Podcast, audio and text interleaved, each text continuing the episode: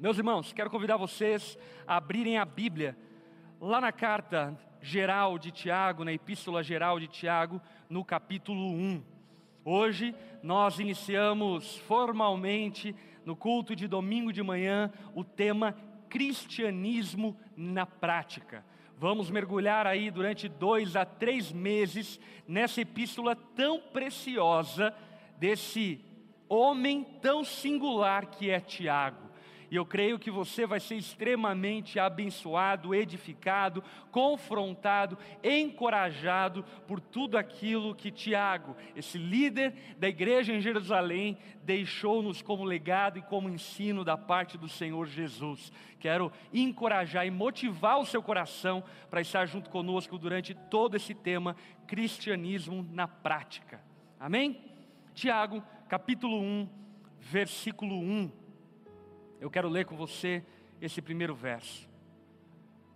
Tiago diz: Eu, Tiago, escravo de Deus e do Senhor Jesus Cristo, envio essa carta às doze tribos espalhadas pelo mundo.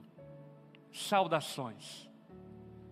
Essa introdução de Tiago, ainda que muito singela, e aparentemente muito objetiva, e talvez alguns possam até pensar muito simplista, ela carrega tantos princípios importantes para a nossa fé e para introduzirmos esse tema que eu não poderia deixar passar.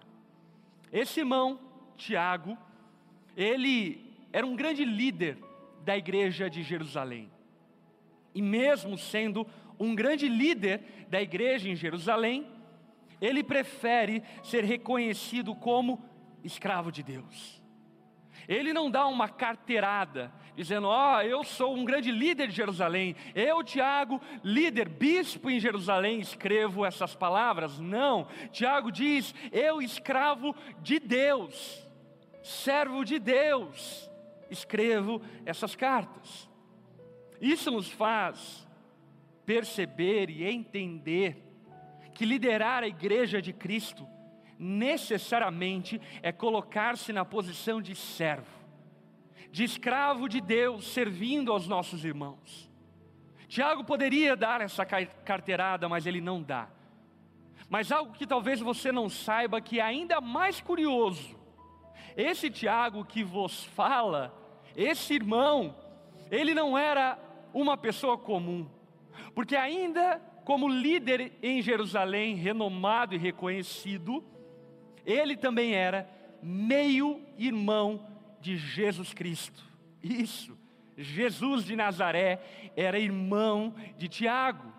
Não era irmão de sangue, porque Tiago nasce de José e Maria, e eu e você sabemos que Cristo foi gerado pelo Espírito Santo no ventre de Maria, porém, ele era filho de criação de José e Maria. E Tiago era irmão de Jesus, pois era filho de sangue de José e Maria. Esse Tiago talvez era o irmão caçula, ou talvez não, porque Maria, apesar de ser virgem durante muito tempo, inclusive quando concebeu a Jesus, ela depois teve relações matrimoniais normalmente com o seu marido, e tendo essas relações com o seu marido, gerou muitos filhos, e dentre eles Tiago. Agora pense o seguinte: Tiago é irmão de Jesus, líder em Jerusalém. E como ele se apresenta? Eu, Tiago, escravo de Deus e do Senhor Jesus Cristo. Tiago, mesmo sendo irmão de Jesus, reconhece que Jesus não era um homem comum, mas ele é o Messias, o Verbo, o Logos de Deus que se tornou carne e viveu entre nós. Ele é o próprio Deus em forma de homem. E diante dessa realidade, mesmo sendo o irmão mais novo de Jesus, ele submete-se a Jesus e diz: Eu sou escravo de Jesus Cristo, de Jesus o Messias, ainda que ele seja meu irmão, eu entendo a minha posição e eu sou escravo dele. Sem sombra de dúvida, essa é uma evidência formidável acerca da messianidade da divindade de Jesus. O irmão de Jesus, bem como sua mãe e pai, reconhece a sua divindade e a sua messianidade. Esse Tiago, meio irmão de Jesus, líder em Jerusalém, escreve essa carta e destina ela para as doze tribos de Israel esparramadas, espalhadas por toda a terra. A pergunta que você deve se fazer é: por que essas tribos estavam esparramadas e espalhadas? E a resposta é: porque estava sendo deflagrada uma grande, severa perseguição contra a igreja de Cristo naqueles dias. A igreja de Cristo, pós martírio de Estevão, começou a ser severamente perseguida, boicotada na sociedade, no comércio, na vida financeira. Muitos começaram a ser martirizados, queimados vivos, vítimas de jogos romanos porque simplesmente professavam a fé em Cristo e tinham a Ele como seu Senhor. Portanto, Tiago escreve essa carta para um povo sofrido, para um povo perseguido, para um povo cerceado na sua liberdade, por causa do amor a Jesus. Tiago tem muita autoridade para falar acerca de sofrimento. Uma vez que Tiago escreve essa epístola, por volta do ano 50, 60 depois de Cristo, provavelmente perto do ano 60 depois de Cristo. E no ano 62 depois de Cristo, Tiago foi martirizado por amor a Jesus. A história conta que Tiago foi atirado do pináculo do templo e apedrejado até a morte por amor a Jesus. Seu meu irmão, e Senhor. Meus irmãos, isso é tão precioso, porque Tiago escreve essas cartas para um povo que está sofrendo por amor a Jesus. E de certa forma, sem sombra de dúvida, essa carta tem muita valia e espaço, principalmente no momento que estamos vivendo, onde estamos, de alguma forma, limitados na nossa comunhão, onde estamos de alguma forma atravessando vales de provações. Muitos irmãos nossos estão sofrendo com a morte de entes queridos e próximos. Além do mais, a Igreja de Cristo continua sendo perseguida em muitos lugares do mundo. Portanto, Tiago, ele escreve essa carta para esse povo que está sofrendo, para ensinar, ensiná-los principalmente acerca da dor. E essa é a mensagem que eu quero compartilhar com vocês essa manhã. A anatomia da dor. Vamos aprender com esse irmão tão precioso como devemos olhar para a dor como devemos agir em meio à dor. Amém? Vamos orar para introduzir esse tempo. Aí onde você estiver, baixe tua cabeça, feche seus olhos, vamos conversar com o Senhor. Pai de amor, Pai das luzes, Senhor bondoso, eterno, excelso, soberano, nos prostramos e nos rendemos diante da Sua sabedoria. Pai, somos gratos por Tu nos amar, porque mesmo merecendo sermos alvos da Sua ira, você desviou ela em seu único filho, primogênito, Jesus Cristo. Nós somos tão gratos, gratos a Ti, Jesus, por suportar o castigo que nos trouxe a paz. Gratos a Ti, Jesus, porque em nosso lugar você foi transpassado e esmagado e por suas feridas nós fomos sarados e curados. Nós te bendizemos, Jesus. Ensina-nos a suportarmos as dores, as provações, de maneira louvável e honrosa, para que teu nome seja glorificado em toda a terra. Espírito Santo de Deus, ilumina o nosso entendimento, fala aos nossos corações, que o Senhor possa nos agraciar com entendimento acerca daquilo que vamos ouvir, por amor e para a glória do Seu nome. que nós oramos. Em nome de Jesus. Amém e amém. Continuando em Tiago, eu quero ler o verso 2 até o verso 4 com você. Você está com sua Bíblia aberta, acompanhe o texto. Meus irmãos, perceba que ele não está falando para qualquer grupo de pessoas, mas ele está falando para os irmãos da fé, aqueles que compartilham da mesma fé que ele, acerca do Evangelho e das boas novas de que o Messias se tornou carne, morreu e viveu em nosso favor. Considere motivo de grande, não é de pequena, não é de pouca, mas é de grande, de muita alegria sempre que passarem por qualquer tipo de provação, pois sabem que quando sua fé é provada, a perseverança tem a oportunidade de crescer. E é necessário que ela cresça, pois quando estiver plenamente desenvolvida, vocês serão maduros, completos, sem que nada lhes falte.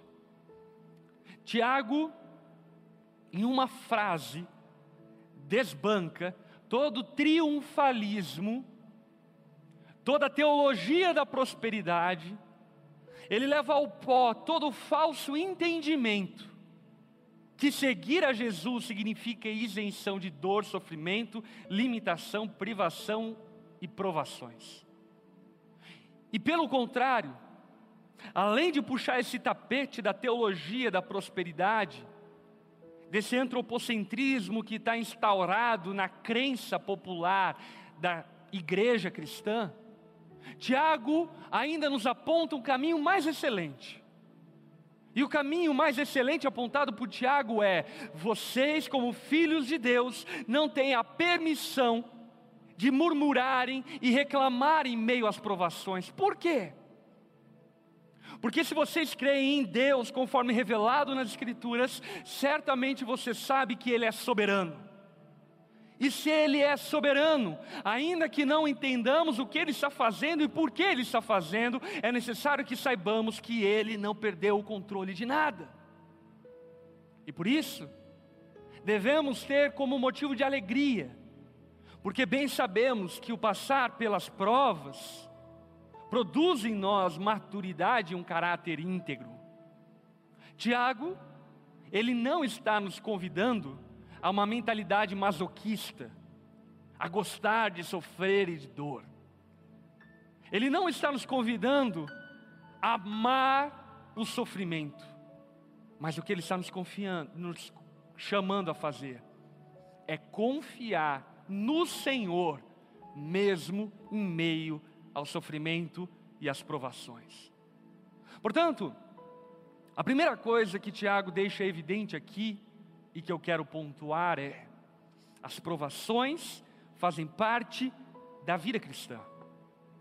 Amém? As dores fazem parte da vida cristã. E elas fazem parte da vida cristã por dois motivos. Primeiro motivo, porque quando nos convertemos a Cristo, ainda que tenhamos nascido de novo no Espírito, nós continuamos sendo seres humanos, de carne e de osso, com sentimentos, com o um coração e com uma mente que ainda que percebe e vê que as coisas estão mal encaixadas ao mundo ao nosso redor. Ainda somos seres humanos, vítimas de sistemas injustos. Continuamos sendo seres humanos. Portanto, enquanto cristãos, sofremos porque somos gente, choramos porque somos gente. Jesus chorou porque ele se tornou gente. Nós choramos porque somos gente. Jesus pediu ao Pai que lhe apartasse da dor se fosse possível, porque ele era gente. Portanto, o sofrimento, ele é pertinente à vida cristã? Porque continuamos sendo seres humanos. Não nos tornamos anjos e nem nos tornaremos. Um dia seremos glorificados como Jesus foi glorificado, como primícia daqueles que ressuscitarão. Mas, continuamos sendo gente. E um segundo motivo que não podemos ignorar é que, como cristãos, foi nos dado uma porção especial de sofrimento. Porque além de sofrermos como qualquer pessoa sofre, também somos chamados a sofrer pela causa de Cristo e do Evangelho. Meus irmãos, existem dores e sofrimentos que só sofremos por causa de Cristo, retaliações, preocupações, que é somente pela causa de Cristo que nós passamos por isso. Eu posso atestar e garantir a você que existem muitos sofrimentos reservados aos filhos de Deus somente por eles professarem a fé em Cristo. Eu não tenho dúvida de que em muitos momentos eu sou odiado pelo simples fato de eu amar Jesus.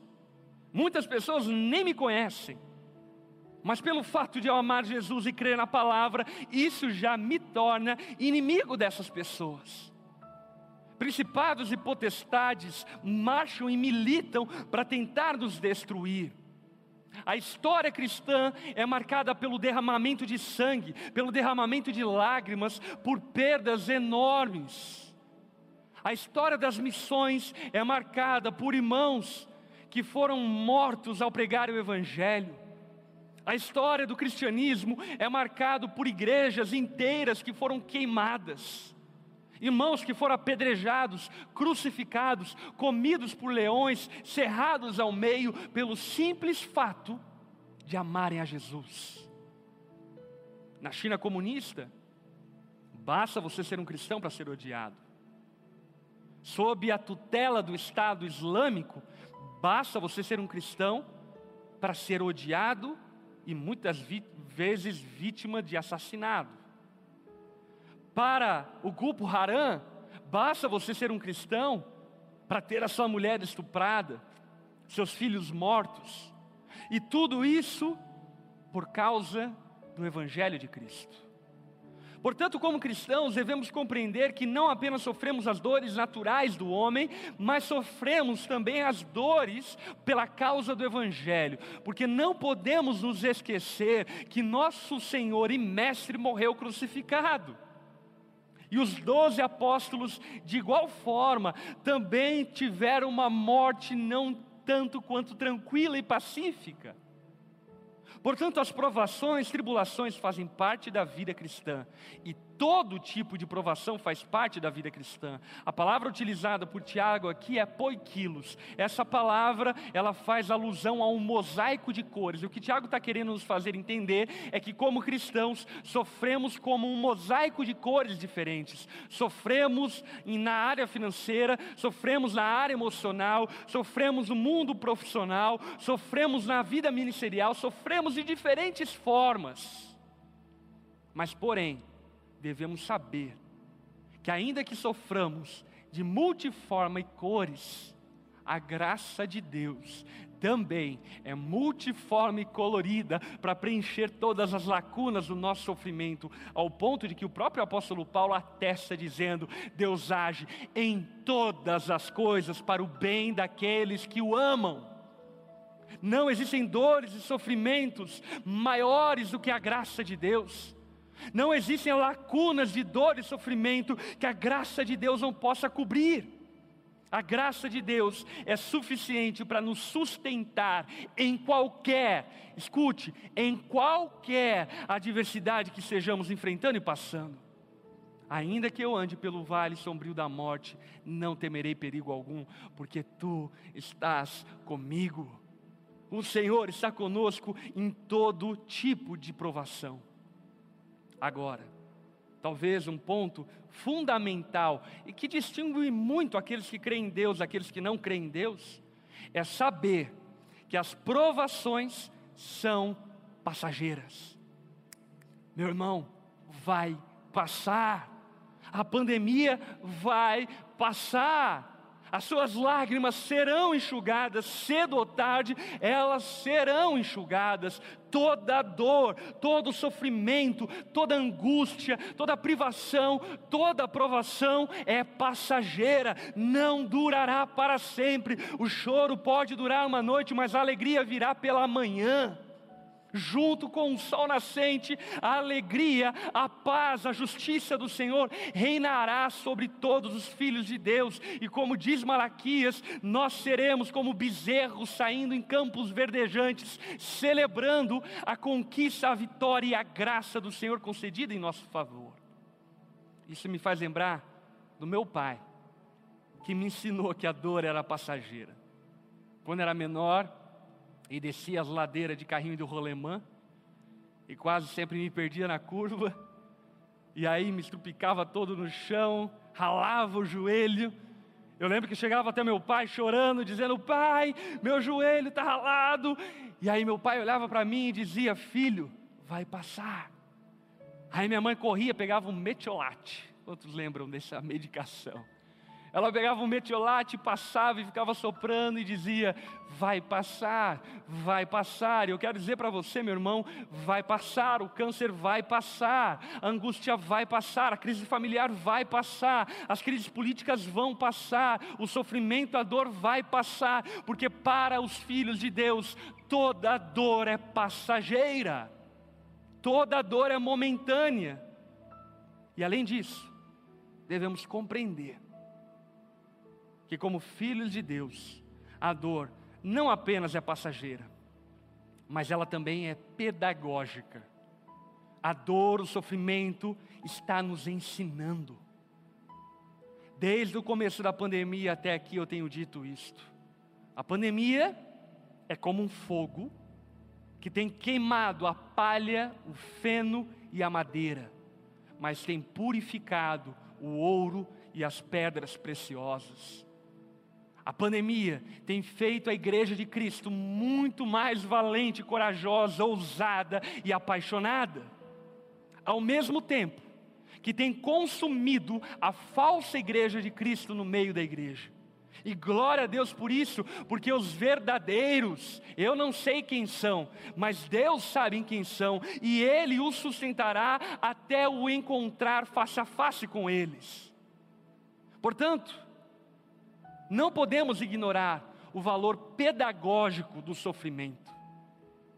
Meus irmãos, correndo já 15 anos no ministério, eu posso afirmar para você, eu enfrentei dores, provações e as enfrento diariamente, que eu jamais sonhei enfrentar, que eu jamais quis enfrentar, que eu nunca pensei que eu seria capaz de suportar mas ainda assim, o Senhor, além de me sustentar em meio a essas provações, Ele tem as usado para gerar em mim um caráter maduro e íntegro. Não que eu já tenha alcançado, mas uma coisa eu faço, eu suporto as provações, sabendo que o meu bom Deus está me guardando, me protegendo e me tratando no meio das provações eu e você não temos a permissão de pensar que Deus nos abandonou. Deus não desperdiça lágrimas. Como diria o sábio Salomão, Deus, ele coleta as nossas lágrimas e coloca em seu odre. Não existe nenhuma lágrima que nós derramamos que Deus não a utilize para irrigar o nosso destino e o nosso futuro. Jó chegou a essa conclusão ao fim da sua vida, a conclusão de Jó é: antes eu te conhecia de ouvir falar, mas agora eu conheço de contigo andar. Essas palavras de Jó é uma descrição clara e evidente de que as dores, provações, limitações que Jó enfrentaram, que foram enormes, inúmeras, cooperaram para aproximá-lo de Deus, para tratar o seu caráter, para tratar quem ele é. Continuando o texto bíblico, verso 5 de Tiago, capítulo 1. Se algum de vocês precisar de sabedoria, peça ao nosso Deus, generoso, e receberá. Ele não os repreenderá por pedirem, mas quando pedirem, façam com fé, sem vacilar, pois aquele que duvida é como uma onda do mar, empurrada e agitada pelo vento. Ele não deve esperar receber coisa alguma do Senhor, pois tem a mente dividida e é instável em tudo que faz. Tiago leva-nos agora a um passo prático em relação à dor. Perceba, ele ressignifica a dor nessa primeira porção que nós acabamos de examinar. E agora, Tiago, ele nos conduz, como pegando pela mão essas crianças que somos nós, a lidarmos com a dor da maneira correta. E o que Tiago diz é que quando enfrentarmos provações, aquilo que nós precisamos em meio das provações é de sabedoria.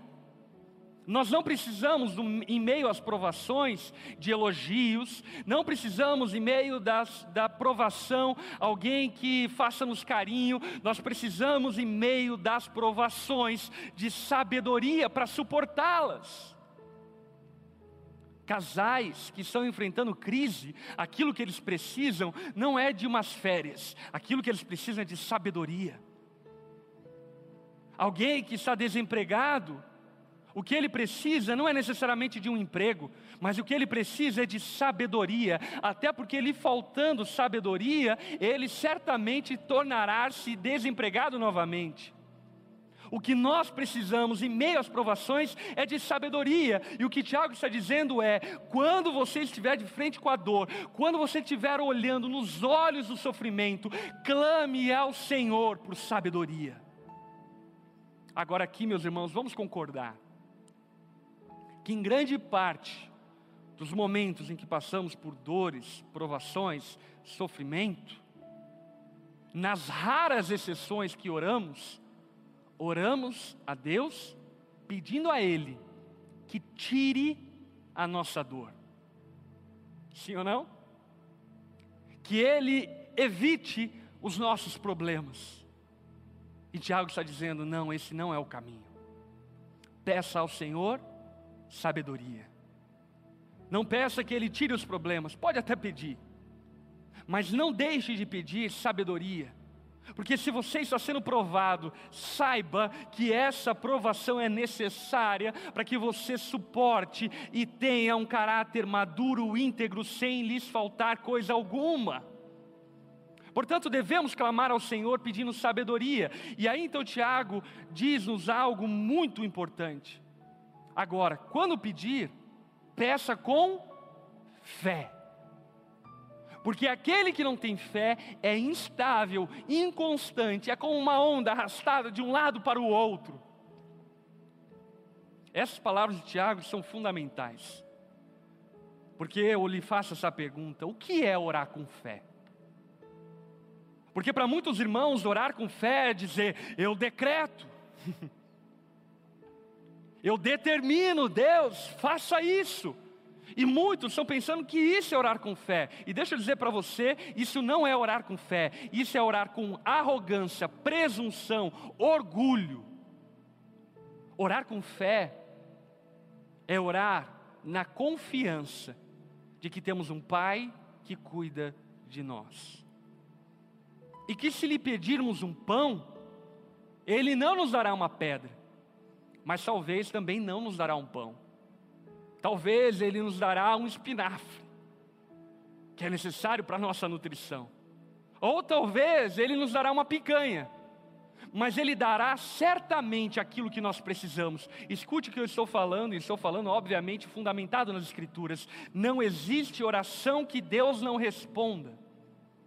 Toda oração é respondida por Deus e eu e você devemos confiar que o nosso Deus nos ama suficiente para nos dar aquilo que é necessário para atravessarmos as provações. Como diria Elizabeth George, pedi a Deus força para que pudesse alcançar êxito. Fui enfraquecido para que pudesse aprender a humildade para obedecer. Pedi saúde para que pudesse fazer grandes coisas. Fiquei enfermo para que eu pudesse fazer coisas melhores. Pedi riquezas para que pudesse ser feliz. Foi-me dada a pobreza para que eu pudesse ser sábio. Pedi poder para que eu pudesse ter o louvor dos homens. Recebi fraqueza para que eu sentisse a necessidade de Deus. Pedi todas as coisas para que pudesse desfrutar da vida. Foi-me dada a vida para que eu pudesse desfrutar de todas as coisas. Não recebi nada do que pedi, mas recebi tudo o que eu precisava. Quando eu e você oramos ao Senhor, devemos saber que Ele é generoso, Ele não está retendo, ele não é um Deus mesquinho, Ele não é um Pai avarento, Ele é um Deus bondoso e que está respondendo a mim e a você de acordo com as nossas necessidades. Portanto, em meio à crise conjugal, clame ao Senhor por sabedoria. Em meio à crise profissional, clame ao Senhor por sabedoria. No final dessa mensagem, nós vamos orar ao Senhor pedindo sabedoria. Vamos continuar no texto, verso 9. O irmão que é pobre tem motivo para se orgulhar porque é digno de honra. E o que é rico deve se orgulhar porque é insignificante. Ele murchará como uma pequena flor do campo. O sol quente se levanta, a grama seca, a flor perde o vício e cai. Sua beleza desaparece. Da mesma forma, murchará o rico com todas as suas realizações. Feliz é aquele que suporta com paciência as provações e tentações, porque depois receberá a coroa da vida que Deus prometeu àqueles que o amam. Tiago, ele leva-nos a termos uma visão correta acerca daquilo que é precioso e daquilo que é valioso. O que Tiago está nos dizendo é, meus irmãos, quem é pobre tem motivo para se orgulhar. Quem é rico tem motivo para se orgulhar, porque tanto o pobre quanto o rico, diante do Senhor, são igualmente filhos. E aquilo que eles têm ou não têm nessa vida não os faz melhores ou piores, porque aquilo que os torna preciosos é o sangue de Jesus que foi derramado em favor deles. Portanto, que ambos se orgulhem no Senhor por saber que são filhos de Deus, que a sua alegria, o seu orgulho, a sua paz não repouse sobre as coisas efêmeras, passageiras e transitórias dessa vida, porque eu e você estamos guardados, seguros nas mãos de um Deus amoroso e bondoso que nos torna ricos verdadeiramente na eternidade, que nos abençoa com toda sorte de bênção celestial. Portanto, em meio às dores e sofrimentos, não devemos nos apegar em demasia às circunstâncias da nossa vida pensando que elas nos definem e que elas são o nosso fim. As dores não nos definem, o casamento não nos define, a nossa vida profissional, os nossos currículos, os nossos diplomas não nos definem. Aquilo que nos define diante do Senhor é o sangue de Jesus que nos purificou e nos lavou de toda a injustiça. Diante disso, então, Tiago vai indo para a reta final, a partir do verso 13, quando ele diz o seguinte: Quando vocês forem tentados, não digam, essa tentação vem de Deus, pois Deus nunca é tentado a fazer o mal, e Ele mesmo nunca tenta alguém. A tentação vem de nossos próprios desejos que nos seduzem e nos arrastam esses desejos dão a luz ao pecado, e quando o pecado se desenvolve plenamente, gera morte. Não se deixe enganar, meus amados irmãos. Tiago aqui ele leva-nos a uma distinção fundamental acerca da dor e do sofrimento. Não podemos confundir provação com tentação. A provação é um trampolim que nos impulsiona ao nosso destino, é uma catapulta que nos leva para onde Deus quer que estejamos, enquanto a tentação é uma puxada de tapete, é uma cama de gato para que caiamos. E o que Tiago está nos dizendo é: olha, Deus nos prova, mas Ele não nos tenta. Quando Tiago nos diz isso, o que ele está querendo fazer-nos entender à luz desse contexto de dor e sofrimento? É de que muitas dores e sofrimentos que eu e você passamos não foram geradas pela vida e nem por nossa fé, mas foram geradas por causa do nosso pecado. Portanto, não coloque na conta das provações, das tribulações, não coloque na conta de Deus sofrimentos e dores que são concernentes e pertinentes a um coração cobiçoso que você tem. Não coloque na conta de Deus dores provenientes da sua rebeldia. Por que é importante afirmarmos isso? Porque tem alguns irmãos que, ao caírem, por exemplo, em adultério, atribuem isso a uma aprovação, dizendo, pastor, eu estou passando por uma severa aprovação. Não, meu irmão, você é um safado e precisa se arrepender. Algumas pessoas preguiçosas, indolentes, que estão passando por alguma aprovação, Talvez olhem por a sua privação financeira e profissional e dizem, pastor, eu estou passando por um vale. Não, você não está passando por um vale. Você é alguém indolente, negligente, que precisa se arrepender dos seus pecados, colocar a mão no arado e honrar ao Senhor com suas mãos que Ele deu. Não podemos atribuir a Deus tentação proveniente da nossa própria natureza pecaminosa. E dessa forma, então, devemos entender que quando caímos em tentação, a nossa resposta a Deus é arrependimento. E quando estamos atravessando por provações, a nossa resposta a Deus é paciência para suportar a provação. Quantos estão entendendo o que eu estou dizendo? Assim sendo, meu irmão, entenda o processo da destruição que o pecado proporciona e gera.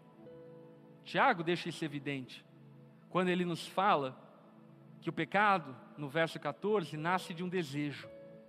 Ele nos engana, então o pecado é gerado e por fim ele produz a morte. Basta as provações porque somos seres humanos, basta as privações porque somos cristãos.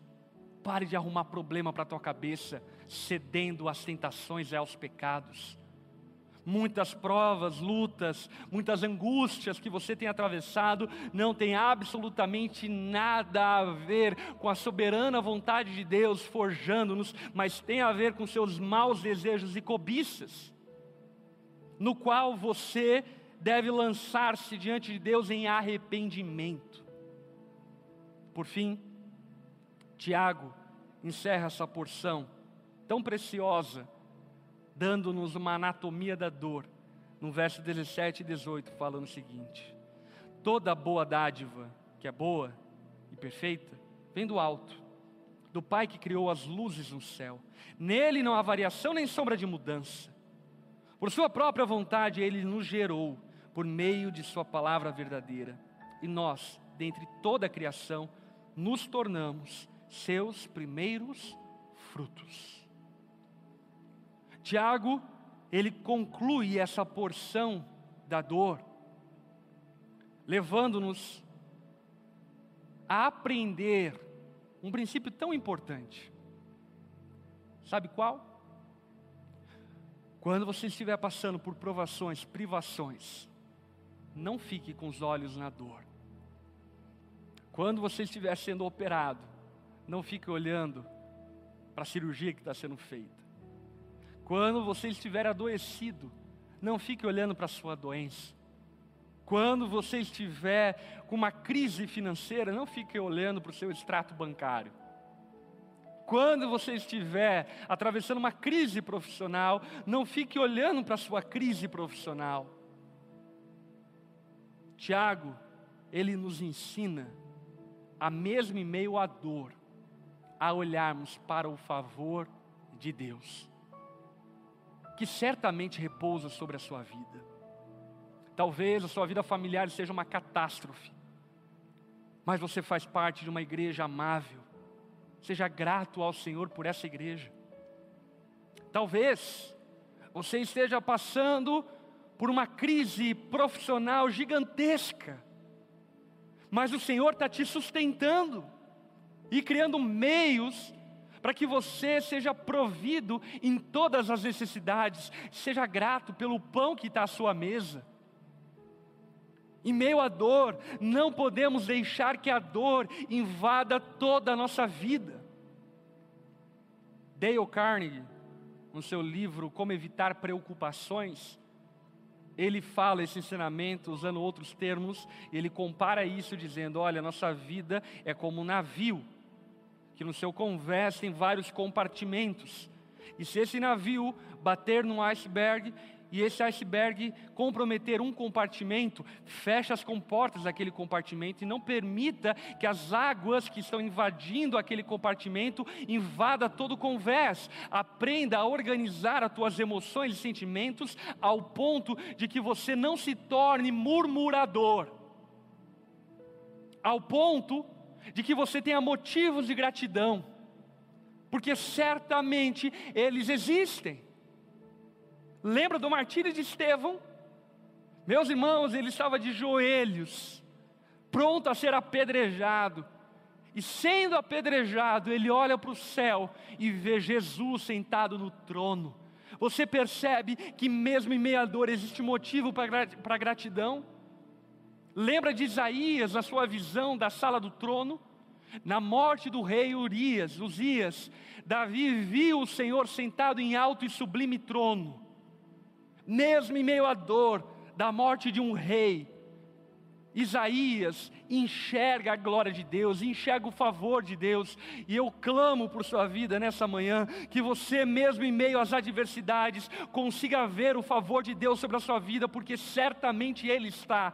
Talvez não está na área que você está olhando, mas em todas as outras áreas o favor de Deus está sobre você, e principalmente a partir do verso 18 Davi, Tiago, encerra-nos mostrando-nos que nós pertencemos ao Senhor. nós somos as suas primícias, estamos guardados, seguros, sob as asas do Altíssimo. O Senhor não nos abandonará, Ele não nos deixará, estamos seguros nele.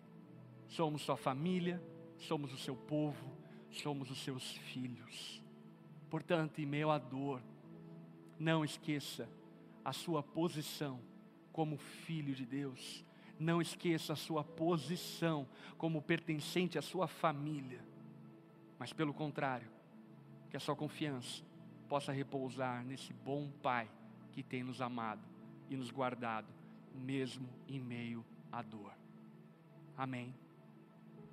Meus irmãos, nesse momento, eu quero orar por irmãos que porventura estejam atravessando momentos de adversidades e provações. A oração que Tiago nos ensina a fazer em meio às provações é: peça ao Senhor sabedoria. Portanto, se você está passando por provações, por privações, por limitações, tribulações, se você está passando pelo vale sombrio da morte, eu quero junto com você clamar ao Senhor por sabedoria. E se você é essa pessoa que precisa de sabedoria, escreva no chat dizendo o seguinte: Eu preciso de sabedoria.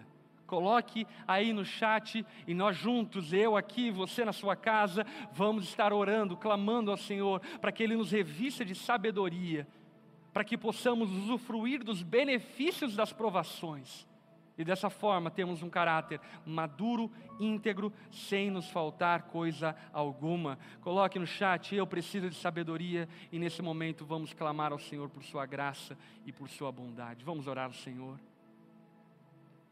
Pai de amor, Pai bondoso, Deus soberano e excelso sobre todas as coisas. Nós te bendizemos, louvamos, a Ti, porque a Sua graça tem estado sobre nós. Arranque de nós toda postura murmuradora, faz-nos ter alegria, porque sabemos que a marca dos Seus filhos é a alegria. Revista-nos de alegria, para que suportemos as provações.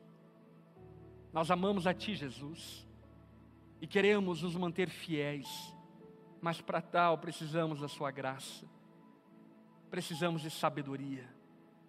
Espírito Santo de Deus, encha os lares daqueles que estão nos acompanhando e batiza-nos com sabedoria. Batiza-nos com sabedoria. Enche-nos de sabedoria. Encha-nos de entendimento espiritual, discernimento, para atravessarmos as provações. Eu clamo a Ti, Jesus, que o Seu povo, em meio a essa pandemia, possa experimentar do Senhor sabedoria e dessa forma suportarem a pressão que essa pandemia tem exercido sobre nós. Que o Senhor seja glorificado, dê sabedoria aos familiares de pessoas que estão adoecidas, familiares ou pessoas que estejam com câncer, nós clamamos ao Pai que o Senhor revista esse povo de sabedoria. Revista, ó Pai, de sabedoria os nossos irmãos desempregados, aflitos. Oramos também, ó Pai, pela igreja perseguida, que o Senhor possa sustentar os nossos irmãos, que têm sofrido há tantos anos pela causa do Evangelho. Revista-os de sabedoria para suportarem as provações e privações. Jesus, sustenta-nos por amor ao Seu nome e para a glória do Senhor e dessa forma gere e produza em nós, de acordo com a Sua vontade, um caráter maduro e íntegro, sem que nos falte coisa alguma. Dê ao Pai ao seu povo discernimento para perceber os sofrimentos oriundos do pecado e percebendo que o Senhor possa levar-nos ao arrependimento. Portanto, dá-nos sabedoria se estamos passando por provações. Dá-nos quebrantamento e contrição, se temos caído em tentações. Que o Senhor possa nos livrar do mal e dessa forma ser exaltado e glorificado através da nossa vida. Oramos assim e nos colocamos diante do Senhor, em nome de Jesus. Amém e amém.